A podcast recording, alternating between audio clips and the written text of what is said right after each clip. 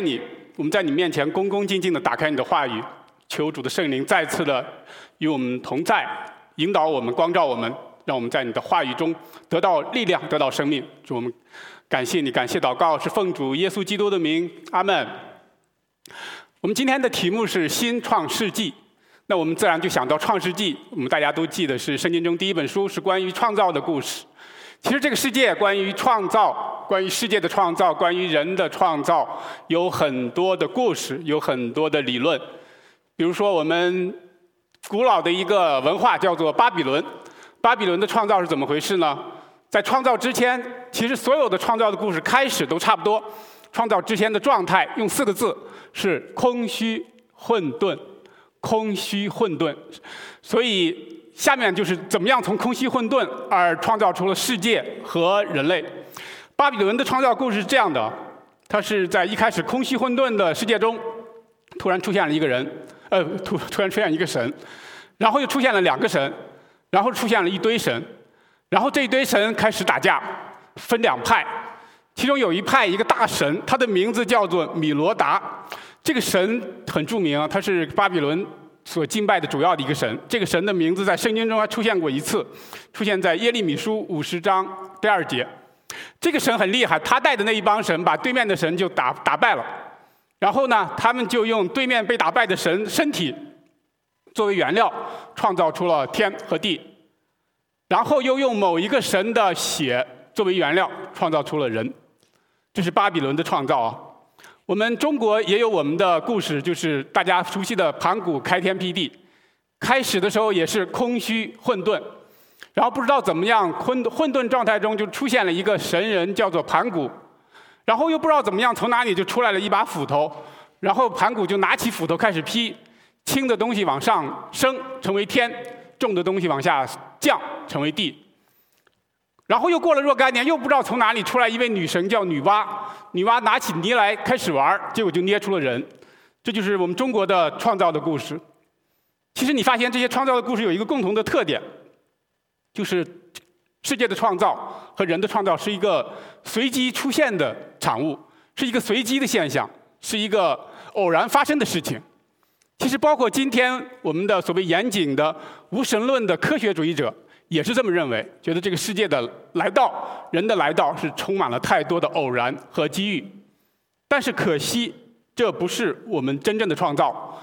我们的创世纪，创世纪，神告诉我们，这个世界的创造呢，它是一个有计划的，是一个有理性的产物。我们刚才读过了这一个哥罗西书一到二十章。一到二十节，我们特别来看一下十五节到二十节。这其实是保罗所写的一篇创造的诗篇，他歌颂了神的创造，会分成两段哈。十五到十七节是歌颂神最初的创造，十八到二十节是歌颂神的再创造，也就是今天我们的重点新创世纪啊。你可以从我们来看十五到十七节啊，你可以从这里看到神的创造，它不是一个偶然的产物。它是一个深思熟虑的结果。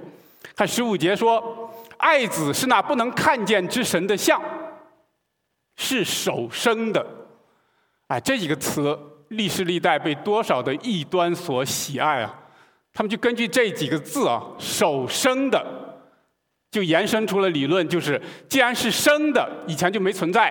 所以，既然耶稣基督是生的，耶稣基督是生出来的，他就是被造的。这是历世历代多少的异端最喜欢用的一个词。但是，当保罗写到这里的时候，他非常清楚有些人要误用，所以紧接着我们看他写的什么啊？是首生的，在一切被造的以先。什么叫在一切被造的以先呢？就表明他不是被造的。不是被造的，才可能在一切被造的以先。接下来十六节说的更清楚，因为万有都是他造的，万有所有被造的都是他造的，说的更清楚了。所以耶稣基督他不是被造的，他是创造者。所以这里的首生是什么意思呢？它只是用我们人所理解的一种方式来描写圣子和圣父的一种关系。所以这里的生不是原来没有，而是从永远到永远的生。这里的圣子和圣父，并不是说圣子一开始不存在，而是从永远到永远的圣子和圣父的关系，包括圣灵三位一体这种关系是从永远到永远的。所以我们看十六节以下，他就把这个万有又描述了一遍，几乎包括所有被造的这些东西都是神所创造，都是耶稣所创造的。当然，我们知道创造是三位一体，圣父、圣子、圣灵共同的工作。在这个创造的诗篇中，特别强调了，给我们聚焦了这一位第二位圣子耶稣基督他在你那里所做的工作。十七节很有意思，它其实是一个重复，但也是为什么保罗他刻意的重复，是怕人误解是首生的啊。他又总结了一下十七节，他在就是耶稣基督在万有之先，万有也靠他而立，这是重复哈。他就是说，耶稣基督在万有被造的事物之先，万有被造的也是靠耶稣基督而立。在这里，我们看到神的创造，它不是随机的产物，因为神创造是靠着耶稣而造，是为耶稣而造。还有一个很重要的，第十五节讲到，是耶稣基督是那不能看见之神的像。而我们也都知道，我们人都是照神的形象造的，所以人是照着耶稣基督的像而造的。我们今天诗歌也唱到了哈，所以你这里看到神的创造是靠着他造的，是为他造的；人的创造是照着他造的。所以简单的说，创造本身不是一个随机的产物，是神有计划的、有步骤的创造的这一个过程。我们有很多弟兄姊妹参加了。还在参加着这个改变生命的门徒小组，呃，其中有个组已经完成了他们所有的功课哈，他们不只是完成了所要求的十三课，他们是把所有二十五课都已经完成了，所以我们感谢主有这样非常呃在主的在神的话语上愿意付出的弟兄姊妹。如果大家上上过这个课的话，其中有一课叫做“人是照着神的形象造的”，其中有一句话很有意思哦，他说：“神的创造是以。”按照一个公式创造的。其实我们仔细想一想，神的创造确实它是有计划的，而且似乎是有公式的啊。我觉得我们仔细看一下《创世纪》，我们大概能看出这么两个创造的公式。我们今天就来看一下啊，看这两个公式到底成不成立。第一个公式叫做从混沌到有序，从空虚到充实。第二个公式从有序到有头。从充实到结果，这个重点哈，就是重点就是说，创造之前的状态是混沌，是空虚；创造之后，一个变化是到有序和充实，第二个变化是进一步的到有头和结果。我们来看一下啊，大家看一下这两个公式到底是不是是真的。所以我们先回到最初的我们很熟悉的《创世纪》，《创世纪》回到第一章。我们知道神在六天创造了世界，第七天安息了。那么这六天他是怎么创造的呢？这个图啊，这图上头的一排是从左到右是一二三，下头一排是四五六。我们看到它上头一排一二三就是一个从混沌到有序的过程。当然，创造的开始是一道光进来，然后第一天神所做的是把光和暗分开，这是神非常喜欢用的方法，分开啊。第二天，他所做的是上天和下海分开；第三天，他所做的是陆地和海洋分开。所以在前三天，神从混沌中创造出有序，而神创造的一个主要的方法是分。我不知道大家讲到分是不是很觉得很耳熟？因为圣经中我们常用、常听到的一个词叫做“分别为圣”。什么叫圣？就是分出来。所以神从创造之中所喜悦。所喜欢用的方法就是分，神在前三天所做的工作就是用分这个方法，从混沌中来造出有序。然后我们说从空虚到充实，这个可以看得很清楚，是在第四到第六天。如果我们对比着看啊，这个第二排是第四，第二排四五六，对比着看第四天对应着第一天，在第一天所分出的光和暗中，第四天充实。从无到有造了发光体，就是太阳和月亮。第五天对应着第二天，在第二天所分出的上天中，神充实了，造出了鸟；在下海中，神充实了，造了鱼。第六天对着第三天啊，在第六、第三天所分出的陆地，神造了各样的动物。所以神在四到六天完成的工作是一个从空虚到充实的、从无到有的工作。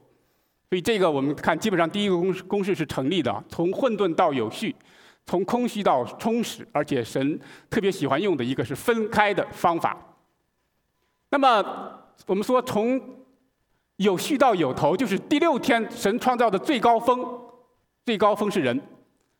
为什么人是创造的最高峰呢？我们刚才说了，人有神的形象，在这里说了，人是按神耶稣基督的样式、完美的形象所造，人作为神的代表来管理这个世界，所以人是这个世界创造出来的是一个头，这是从有序到有头，而且当人被造出来以后，人有使命。就是要去结果子。我们说，从有从充实到结果，人结了什么样的果子？人应该结什么样的果子呢？我们还家还记得《创世纪》中所说的两样的果子，一个果子是生产的果子，他们在伊甸园中劳动结果，这是工作的果子；另一个果子就是神让他们变生养众多，遍满全地，这是一个生养的果子。所以我们想。当我们回忆这个创世纪的时候，神似乎是用了这两个公式，非常清晰的造出了世界，造出了世界的万物，造出了人，而且给人的使命是要结果子。好，可是我们都知道，人犯了罪，亚当夏娃背离了神。就用我们刚才诗歌中所说的，本来是一个完美的形象，由于人的犯罪，这个形象亏损了。这个形象亏损，让罪来到人间，让世界得到罪的咒诅。因此，这个混乱的世界需要再一次创造，就是这是我们今天的重点：再创造，再创造。在这里，保罗是通过十八到二十节我们读过的，这是一个再创造的诗篇。在这里，我们也套用这两个公式，看一看是不是成立啊？从混沌到有序，在这里，耶稣基督的创造。他创造的方法，一个是二十节，他提到在十字架上所流的血，所以他在十字架上死。然后十八节提到，首先从死里首先复生的，这里提到他的活。主耶稣基督在十字架上通过他的死，通过他的活，完成了再创造的工作。通过他十字架的工作，其实这个创造跟第一次很很相像哈。第一次我们记得开始是一道光。在这里也是一道光，如约翰福音说的，主耶稣基督来到世间，光照到黑暗里，黑暗却不接受光。在这里，神在主耶稣基督在十字架上的工作，他我们看二十节，他完成了和平和好。简单的说，就是从混沌到有序。他所完成的方法是通过这种和的方法而分。和怎么能分呢？哈，其实。当这个福音开始传开的时候，它结果就是一个分的工作，就是把人从世界中分出来，而拉到神这一边。就好像是我们这个周五团契现在在查很多，在读这个《使徒行传》。《使徒行传》我们看保罗传福音，很很简单哈，他不论到什么地方，只要这个福音传出去，结果就是分，就是分分派，就是分党，尤其是在犹太人之中。有的人愿意接受这个真理，愿意接受光，就有的人要拒绝。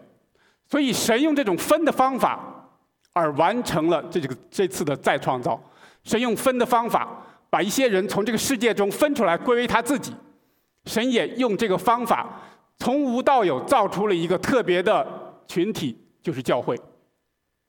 这是主耶稣基督在十字架上因他的宝血而完成的，从混沌到有序。从空虚到充实呢？我们主耶稣基督造出的教会，两千多年来一直在做这件工作，就是把人从世界带入他的教会，在不断的充实、不断的增长。我们今天不论是在这里传福音，还是到远处去宣教，我们都在继续完成这一个工作，就是从空虚到充实的工作。但是，我想我们基督徒有时候感觉哈。感觉虽然我们似乎是应该在有序之中，似乎是应该在充实之中，但是生活中似乎常常还是有这种混沌无序的感觉，还是常常有空虚的感觉。我们怎么办呢？这里告诉我们，其实也没办法，只有一个方法，就是回到十字架，回到福音。我想混沌的感觉我们大家都有啊。我举个例子，比方说以以我自己为例啊，啊，某一个冬天，大雪漫漫的冬天啊，他我起来一看，外头是那么大的雪，很好看，于是非常高兴的穿上鞋走到门外，准备抒发一一番感情哈，咏叹几首诗歌。可是脚刚迈出去，就摔倒了。原来那一场大雪。它不是一般的雪啊，它是这个雪夹着冰，地上早就有厚厚的一层冰了。于是我只好爬起来，呃，勉强走到这个车库，走到车库开了车出去买东西。结果没发现，发现开着开着又开始下下大雪了，然后只好打开雨刷刷，刷的时候发觉刷不干净，原因呢是因为这个地上有很多的盐已经喷到了玻璃上，于是我就按这个喷喷窗户的液体把它刷掉。结果没想到喷两下就没有了，原来是最近下的雪太次数太多了，这个液体早用完了，我也忘了续了，没办法，只好只好小心翼翼硬刷，然后慢慢开，开回了家。开回家以后一进家门，孩子们冲上来了哈，说这个网络不 work，根本就不稳定，而且某某他的朋友用的是另一个网络公司，我们家一定要马上就换，马上换新的网络公司，要不然他们没法上学。OK。呃，我只好就默默的忍受，然后上去到自己的这个卧室，到到洗漱间，干脆洗个澡，清醒清醒吧。肥皂打好了，水打开了，结果只有凉水没有热水，怎么办呢？简单擦一下，到地下室一看，原来这个水炉子坏了，整个水流了一地。当时在想怎么办哈？到哪去找人来修？还不知道什么问题，还要花多少钱也搞不清楚。再一看时间，哎呀，糟糕，要到了晚上教会要插经的时间。我是那个 Zoom host，我得负责把这个 Zoom 打开，然后赶紧上去把 Zoom 打开，坐在那里等大家进来。所以这是一个非常好像典型的啊，虽然有点极端，但我相信我们大家都有这种体会。我们的生活中常常似乎还是在混沌之中。还是在混乱之中，我们怎么走出来呢？怎么走出来？其实方法很简单哈，我们都知道，为什么呢？因为啊，真是很巧合，或者说用我们基督徒的话，我们不说巧合，我们说真是很奇妙。为什么呢？因为这个月我们家庭小组查经的题目就是什么？和平。混沌的反面是什么？和平，peace。和平平安，所以你要参加了家庭小组的聚会，你知道哈，董长老给我们预备的材料，你怎么样从还没到后头，怎么样怎么样从怎么样从混沌到怎么样从混沌到和平到有序到平安呢？简单的说，就是混沌的本质是关系的破裂。分成几个层次，混沌的本质，如果给给大家复习一下这个 查查查经材 查经材料，混沌的本质是人与神关系的破裂，人与人关系的破裂，人与万物关系的破裂，人与自己关系的破裂。怎么怎么回复呢？回到福音中，人与神关系的破裂，是因为我们罪的阻挡。我们有时候常常抱怨自己运气不好，其实暗含的意思就是在抱怨我们的神。可是我们知道，这个时候真正应该抱怨的是我们的罪。而我们知道，靠着主耶稣基督的血，我们可以来到神的面前，跟神和好，来解决我们和神关系的破裂。人和人的关系也是类似的哈。人和人的关系本质上是因为大家都是罪人，更关键的是我是罪人。我们看到十字架上主耶稣基督，他为了罪人流血，所以在人和人的关系中，我们能做到的是靠着福音的大能，牺牲我们自己，能够以爱来对待别人，来解决。人和人关系的和好的问题，人和自己关系的问题呢？我们常常抱怨自己，怎么这件事情发生了，我不知道那件事情我没法掌握。我们有很多的抱怨，本质上是我们忘记了我们自己是一个有限的人，是有罪的人，忘记了我们真正的盼望不是在这个世界，而是在永恒之中，是在神主耶稣基督那里。这样的话，我们就是靠着福音而能够解决这个混沌生活的问题。而能够从混沌到有序，从混乱到和平到平安。空虚也是一样，我相信我们大家也经常有一种空虚的感觉。比方说，嗯，我我我在大学的时候，大学食堂我最爱吃的一道菜叫做红烧牛肉，呃，不是红烧牛肉，那时候还没牛肉，红烧大排是猪肉哈，红烧大排，但是那个菜非常贵啊，当当时是五毛钱，就是半元钱哈，但是很贵，不能每次都吃，所以我当时吃的时候心里就立下心志啊，将来如果自己有钱了，或者是有能力了，一定每天吃红烧大排。但是后来这个这个 随着学习忙碌、工作忙碌、生活忙碌就忘了，直到有一天似乎好像自己安定下来了，想起了自己这个心智，红烧大排的心智。好吧，我就到商店里买了最好的大排，然后在网上查了最好的菜谱，亲自下手做了一道红烧大排，端到桌子上，吃起来还是挺香的哈。但是已经没有了当初的那种感觉，好像还是很空虚。得到了反而很空虚啊！我想我们都有同样的感觉。我们在人生中，我们觉得很多东西，我们如果有一天得到了，会很充实。我们以为我们拿到了学位，我们会很充实；我们以为我们结婚了会很充实；我们以为我们有孩子了会很充实；我们以为孩子长大了会很充实；我们以为孩子进了某个学校会很充实等等。但是当我们得到的没得到的时候，是空虚的感觉。得到了，仍然是一种空虚的感觉啊！为什么呢？因为我们从空虚到充实的方法错了。从空虚到充实，只能回到神那里，就是我们这里读的十九节。因为父喜欢叫一切的丰盛在他里面居住，这一切的丰盛只能在主耶稣基督里居住。我们只有在主耶稣基督里，才能真正的找到我们的丰盛。只有他才能真正的满足我们的空虚。所以，我们看新的创造，神主耶稣基督在十字架上完成了从混沌到有序，从空虚到充实。公式二，从有序到有头。这个新的创造的头是谁呢？教会的头是谁呢？这你说的很清楚，主耶稣基督。十八节，他也是教会全体之首。他从死里首先复生，使他可以在凡事上居首位。首就是头，就是主。从充实到结果，我们的教会需要结果，结果子。我们基督徒也要结果子。讲到结果子，我想我们都不陌生。我们要结圣灵的果子，我们要结福音的果子，我们要结爱的果子。我们下面看两个果子啊。我们先看福音的果子，这是我们刚才读的一到十八节。福音的果子。第第六节说了哈，这福音传到你们那里，也传到普天之下，并且结果增长，如同在你们中间。自从你们听见福音，真知道神恩惠的日子一样，这是福音的果子啊。其实福音的果子，具体的说，就是信的果子、望的果子、爱的果子。就是在这里，我们刚才也读到了，在。我们第三节，我们感谢神，我们耶稣基督的父，常常为你们祷告，因听见你们在基督耶稣里的信心，这是信啊，并向众圣徒的爱心，爱是为那给你们存在天上的盼望。所以福音的果子就是信的果子，就是望的果子，就是爱的果子。那么怎么样结出这三个果子呢？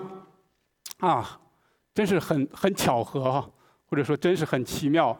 上个周日，大家还记得毛牧师讲到的题目是什么吗？对，信、爱、望。毛牧师讲的很清楚啊，他沿沿用圣经的话语告诉我们什么是信、爱、望，什么是信、爱、望的具体的例子。所以呢，建议大家去看看，再重新听一遍毛牧师的讲道，就知道怎么结这个果子。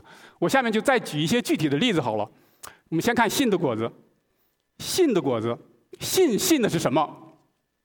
信的什么呢？我们看第一节到第四节啊，信的中心其实就是基督耶稣。你看第一节，做基督耶稣的使徒，他强调的是基督耶稣。第二节，在基督里有中心的弟兄，基督哈。第三节，我们感谢主，我们主耶稣基督的父，耶稣基督哈。第四节，在基督耶稣里的信心。所以这反复强调，保罗反复强调的，我们信的中心是耶稣基督。用我们毛牧师所说的上礼拜所说的话，我们信仰的中心是相信耶稣基督，他是完全的人，他也是完全的神，因为他是完全的人，他能够在十字架上为我们死赎罪；因为他是完全的神，他可以死里复活，战胜死亡。信的果子，圣经上有一句话，罗马书哈叫“本于信，以至于信”，这叫信的果子。这句话可以有很丰盛的意思，但我们至少我觉得有两点我们可以注意哈。但什么叫“本于信，至于信”？就是说，第一，我们基督徒传福音。当我们带一个慕道友信主的时候，这个信心从我们自己到了那个那个慕道友的身上，这叫本于信，以至于信。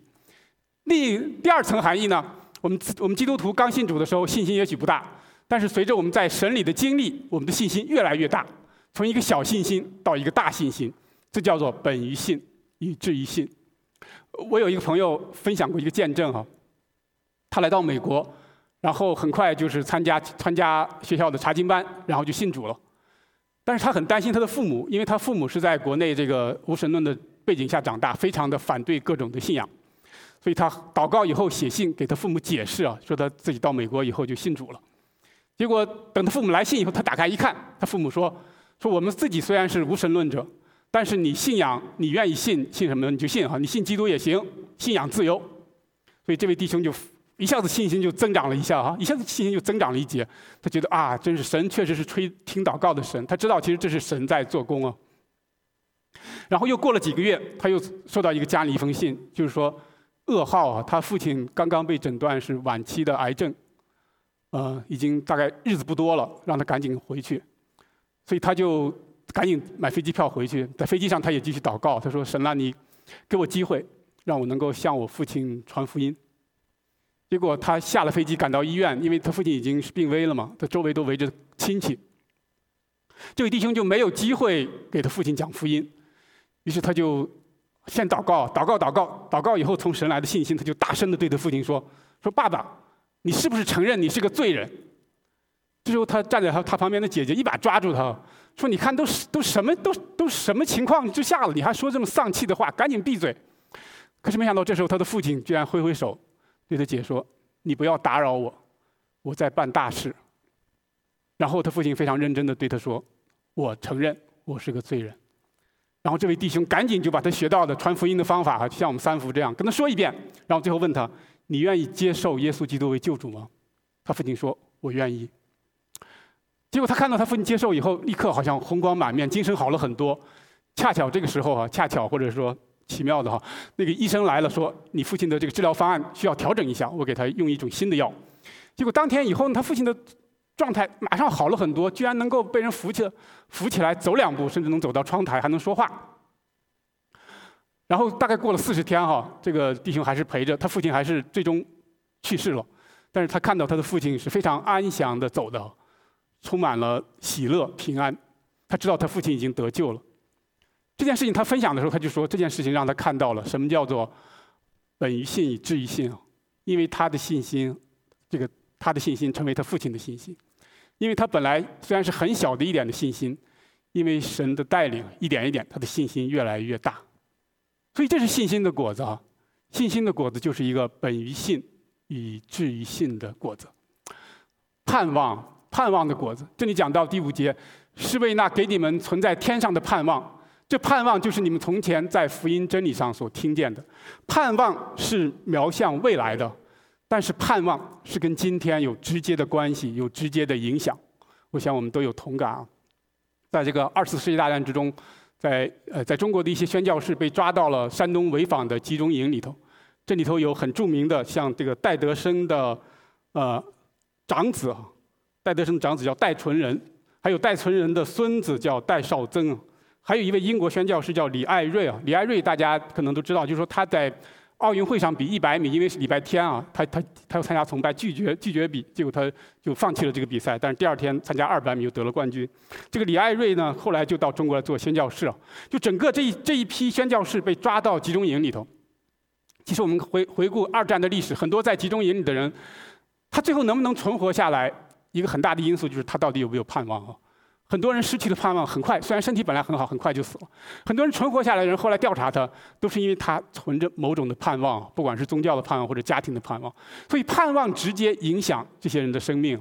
这这群宣教士被抓到监狱里的时候呢，他们自己仍然因为他们对神的盼望，他们每天活得非活得非常平安，而且这长长辈的宣教士啊，仍然是非常认真的教导他们的孙辈，教导他们神的话语，而且教导他们各样的科学哈，数学、物理，因为知道他们将来要出去为神所所用。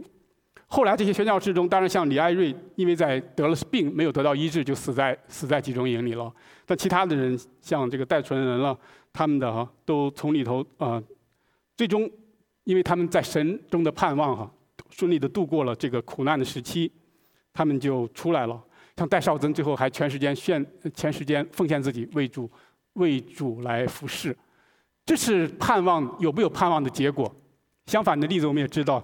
就是前一阵有一个很很大家都熟悉的这个股票叫 GameStop 哈，GameStop 起起伏伏，有有一个人玩这个股票，突然发现自己损失了十二万，他受不了就自杀了。过几天发觉其实这个数据出错了，所以他为什么因为十二万就会丧失生命呢？其实他可以不死的，但是根本的原因就是他失去了盼望。我们基督徒应该结出盼望的果子，因为盼望虽然是面对未来，它对我们今天其实还是有影响的。直接关系到我们今天怎么活在这个世界。爱的果子。上个礼拜毛牧师讲到爱的时候，他说了一段话，我觉得对我震撼很大。他说：“呃，如果你问一个非基督徒，问一个不了解不了解基督教的人，你问他，基督教或者是基督徒的标志是什么？今天你如果问这样的人哈，问这样的问题，他们很容易，他们的答案是十字架。”可是，在第一世纪，在最早的时候，没有人知道十字架跟基督教有关，没有人知道十字架是教会的标记。那个时候，教会的标记是什么呢？教会的标记就是爱啊！就像主耶稣所说的，上次毛姆师也引用了啊：“你们若有彼此相爱，你们若若若有彼此相爱的心，众人因此就看出你是我，你们是我的门徒来。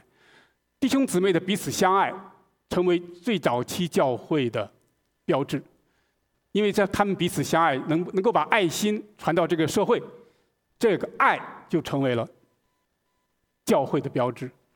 这这让我想到我们我们教会毛牧师留下的一个传统啊，在长执会，如果出现重要的重大的这个问题，有不同的意见，如果按照世上的原则就是投票，少数服从多数，但是在我们的一个传统就是等，如果有如果有哪怕是极少数的人不同意，我们。等，祷告沟通，直到最后没有人反对了，再把这个意向往前推，这是一个彼此相爱的见证。虽然我不敢说这种方法一定是绝对正确或者唯一正确，但是从这样的传统，让我们看到，其实基督教基督徒一个很重要的标志，是一个彼此相爱的心，彼此相爱的这种表现啊，这是爱的果子。所以我们看福音的果子。在新创世纪中，我们要结果，要结福音的果子。所谓福音的果子，就是爱的果子、望的果子，还有信的果子，信望爱，信爱望。在这里，其实也看到爱的果子这一段讲的也很清楚啊。它是首先是从耶稣基督来，然后到使徒，再到使徒所传福音的那些人。这里是第七节啊，以巴弗是保罗所传福音的，然后又从以巴弗到了哥罗西的教会，然后又从哥罗西教会又反馈回来。回到使徒，回到使徒，就像第四节所说，因听见你们在基督耶稣里的信心，并向众圣徒的爱心，这种爱心又反馈回来，这是一个爱心，这是一个爱心的果子的表现，是一个爱心的果子的扩增。好，这是第一个果子，我们要看叫做福音的果子。下面我们再看一个果子。再看一个果子，叫做知道的果子。什么叫知道的果子啊？我们刚才读过九到十四节，嗯，先看一下九到十九到十节，你就知道我我在说什么啊。九到十节说：“因此你们自从听见的日子，也就为你们不住的祷告祈求，愿你们在一切属灵的智慧悟性上，满心知道神的旨意。这是知道，知道神，知道以后会发生什么事情呢？好叫你们行事为人对得起主。”凡事蒙他喜悦，在一切善事上结果子。什么知什么叫知道的果子？知道神，因为知道神，所以能够照着神的心意去行，在善事上结果子。然后后面还有一句话很有意思啊：凡是蒙他喜悦，在一切善事上结果子，渐渐的多知道神。有没有发现这个奥秘啊？我们我我们把这个逻辑理一下啊。因为我们从第九节开始啊，因为你知道神，所以你能够照他旨意行，在善事上结果子。现在呢，因为你在善事上结果子，所以你多知道神。所以这是知道知道的果子的一个特点，它有一种正反馈的效应。你越知道神呢，就能够越照他的心意去行；而你越照他的心意去行呢，你又越知道神。同样哈，这个知道也适用于十一节。这里说，照他荣耀的全能，得以在各样的力上加力，好叫你们凡事欢欢喜喜的忍耐宽容。你越知道神的能力，你越能够忍耐宽容。我们的经验是，越能够忍耐宽容，又反过来越知道神的能力。十二到十四节也是哈，我们感谢神，是因为我们知道神的恩典。当我们越知道神的恩典的时候，我们越能够感谢神。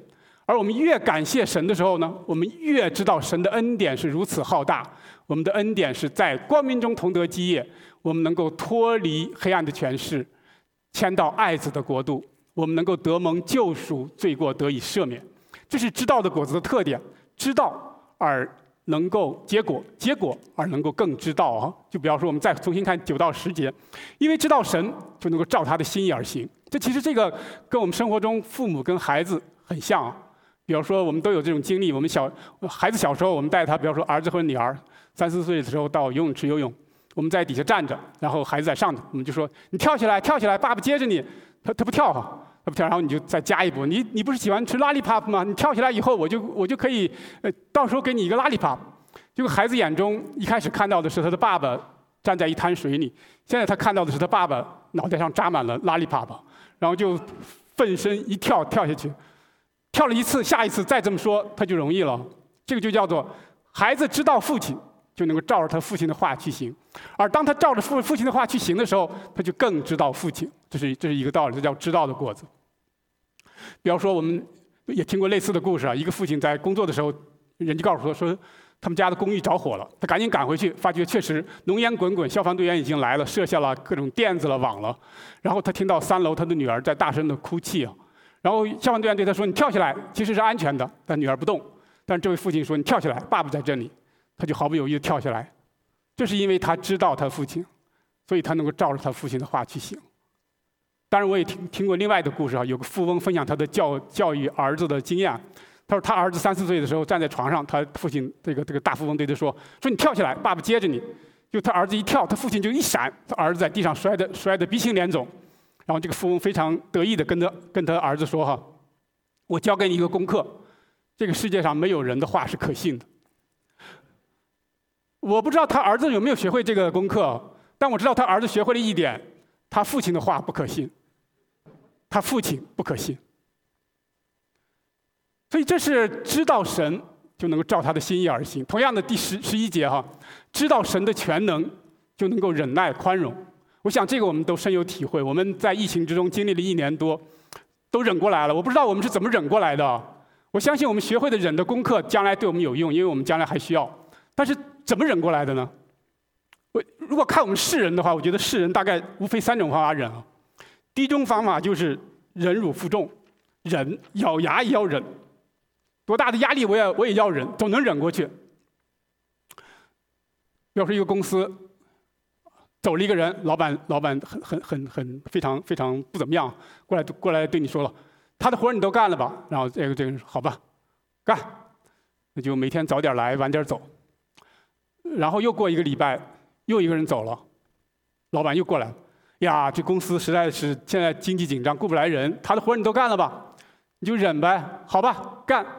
所以他就每天除了吃饭和睡觉，都在公司里泡着了。问题是这么忍下去。总还会再过一个礼拜，又有一个人走，你怎么办啊？所以我们当我们采取忍这种方法的时候，靠自己的方法忍的时候，我们有时候只是把自己以为自己是那个五饼二鱼中的那个饼啊，以为怎么掰怎么有，怎么分怎么有。其实我们不过是一块饼干，一掰就碎了。这是一种方法哈。另一种方法就是跟这种完全相反，叫做随性而为，放飞自我。我不高兴我就发火，这样我就没有压力了。但一个常见的方法就是摔东西。刚回到家，哎，孩子们过来吵闹，气得抓起身边一个东西一砸，一看一个杯子碎了，然后马上又收到老板的消息，说是今天晚上要加班，必须得完成，气得不得了，又抓起一个东西碎了哈，一看又打碎了一个一个碗，然后打开电视一看新闻，哎呀，疫情又开始上涨，这不行啊，赶紧抓起一个东西就要往下摔啊，一看手机啊，这个就算了。再换换个便宜的再摔好了，这是放飞自我、随意而为啊！我们也知道，其实也不是一种好的方法。第三第三种比较常见的方法呢，叫做什么呢？叫做忍辱，叫做视而不见，自我安慰啊！这种方法最典型的人物是这个鲁迅的小说《阿 Q 正传》中的主人公阿 Q。阿 Q 是怎么对待这种困困难和压力的呢？他看到别人比他有钱，他就对自己说：“我当初比他有钱多了。”他这点钱算什么？然后他被人抓着脑袋往墙上摔，往墙上打的时候，他自己对自己说：“这是儿子打老子，这个世道实在是太不像话了。”最后他被人诬陷，送到了刑场，马上要面对死刑了。他对自己说：“人死了不过碗大的疤，二十年后又是一条好汉。”这是世人对付忍耐的方法。我希望我们不是靠这些方法走过疫情的，我们怎么能够？有忍耐，有宽容呢。其实，当我们对一件事情不能忍耐、不能宽容的时候，一个很重要的、很基本的一个心理的思路是：我们在怕，我们在害怕一些事情，我们在害怕。那么，如何克服害怕呢？忍耐、宽容其实就是某种克服害怕。呃，Paul Tripp 说过一句话，他说：“你克服害怕最好的方法就是害怕。”当然。是害怕神。这个世界的人害怕东西太多，唯独不怕神。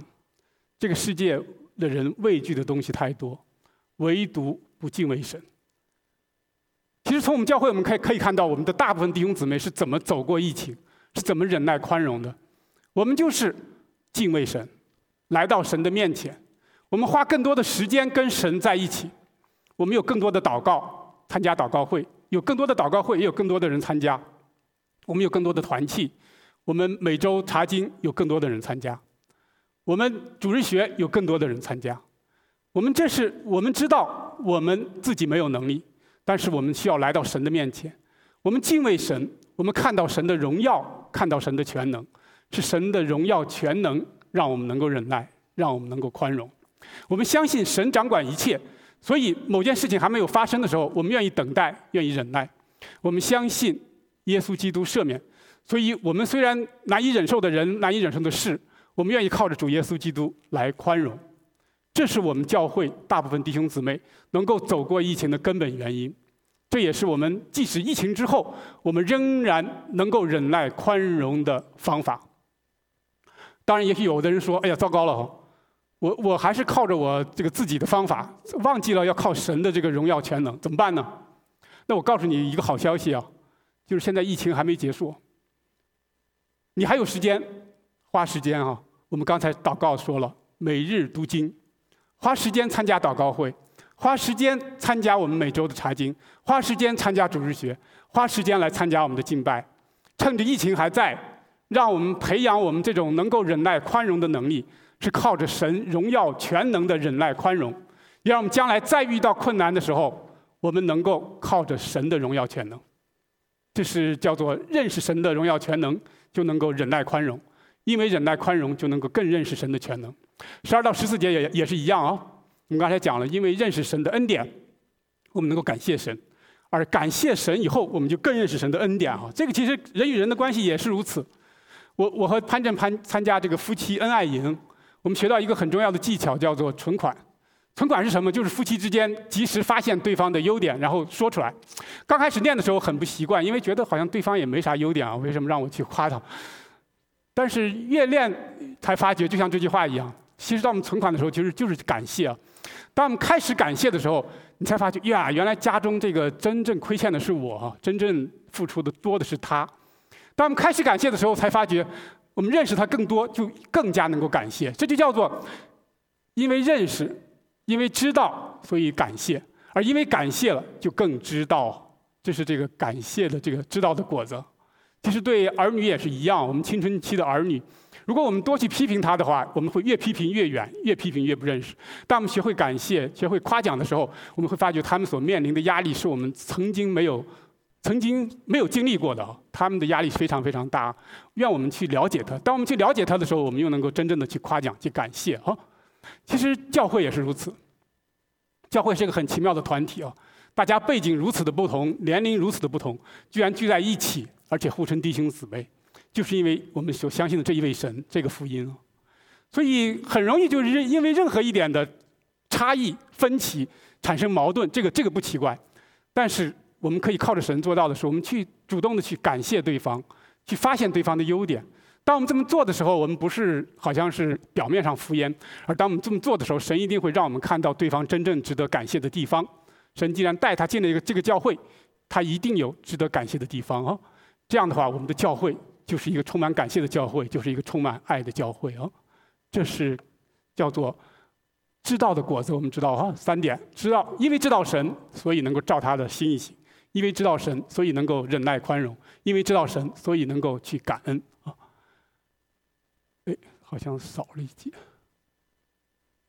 哎，对，这是最后一最后一章。所以我们今天看到创世纪的神的创造，它。跟别的创造不一样，它是一个有理性的创造，有计划的创造。我们尤其看到新的创造，主耶稣基督在十字架上为我们死，让我们能够从罪的混沌中走出来。哈，我们今天在疫情之中，疫情即将过去，我们教会也要走出来。但是神绝绝不是让我们从疫情走过又回到过去，这不可能的，疫情不可能回到过去。但这也是机会，神让我们教会经历一个新的创世纪啊。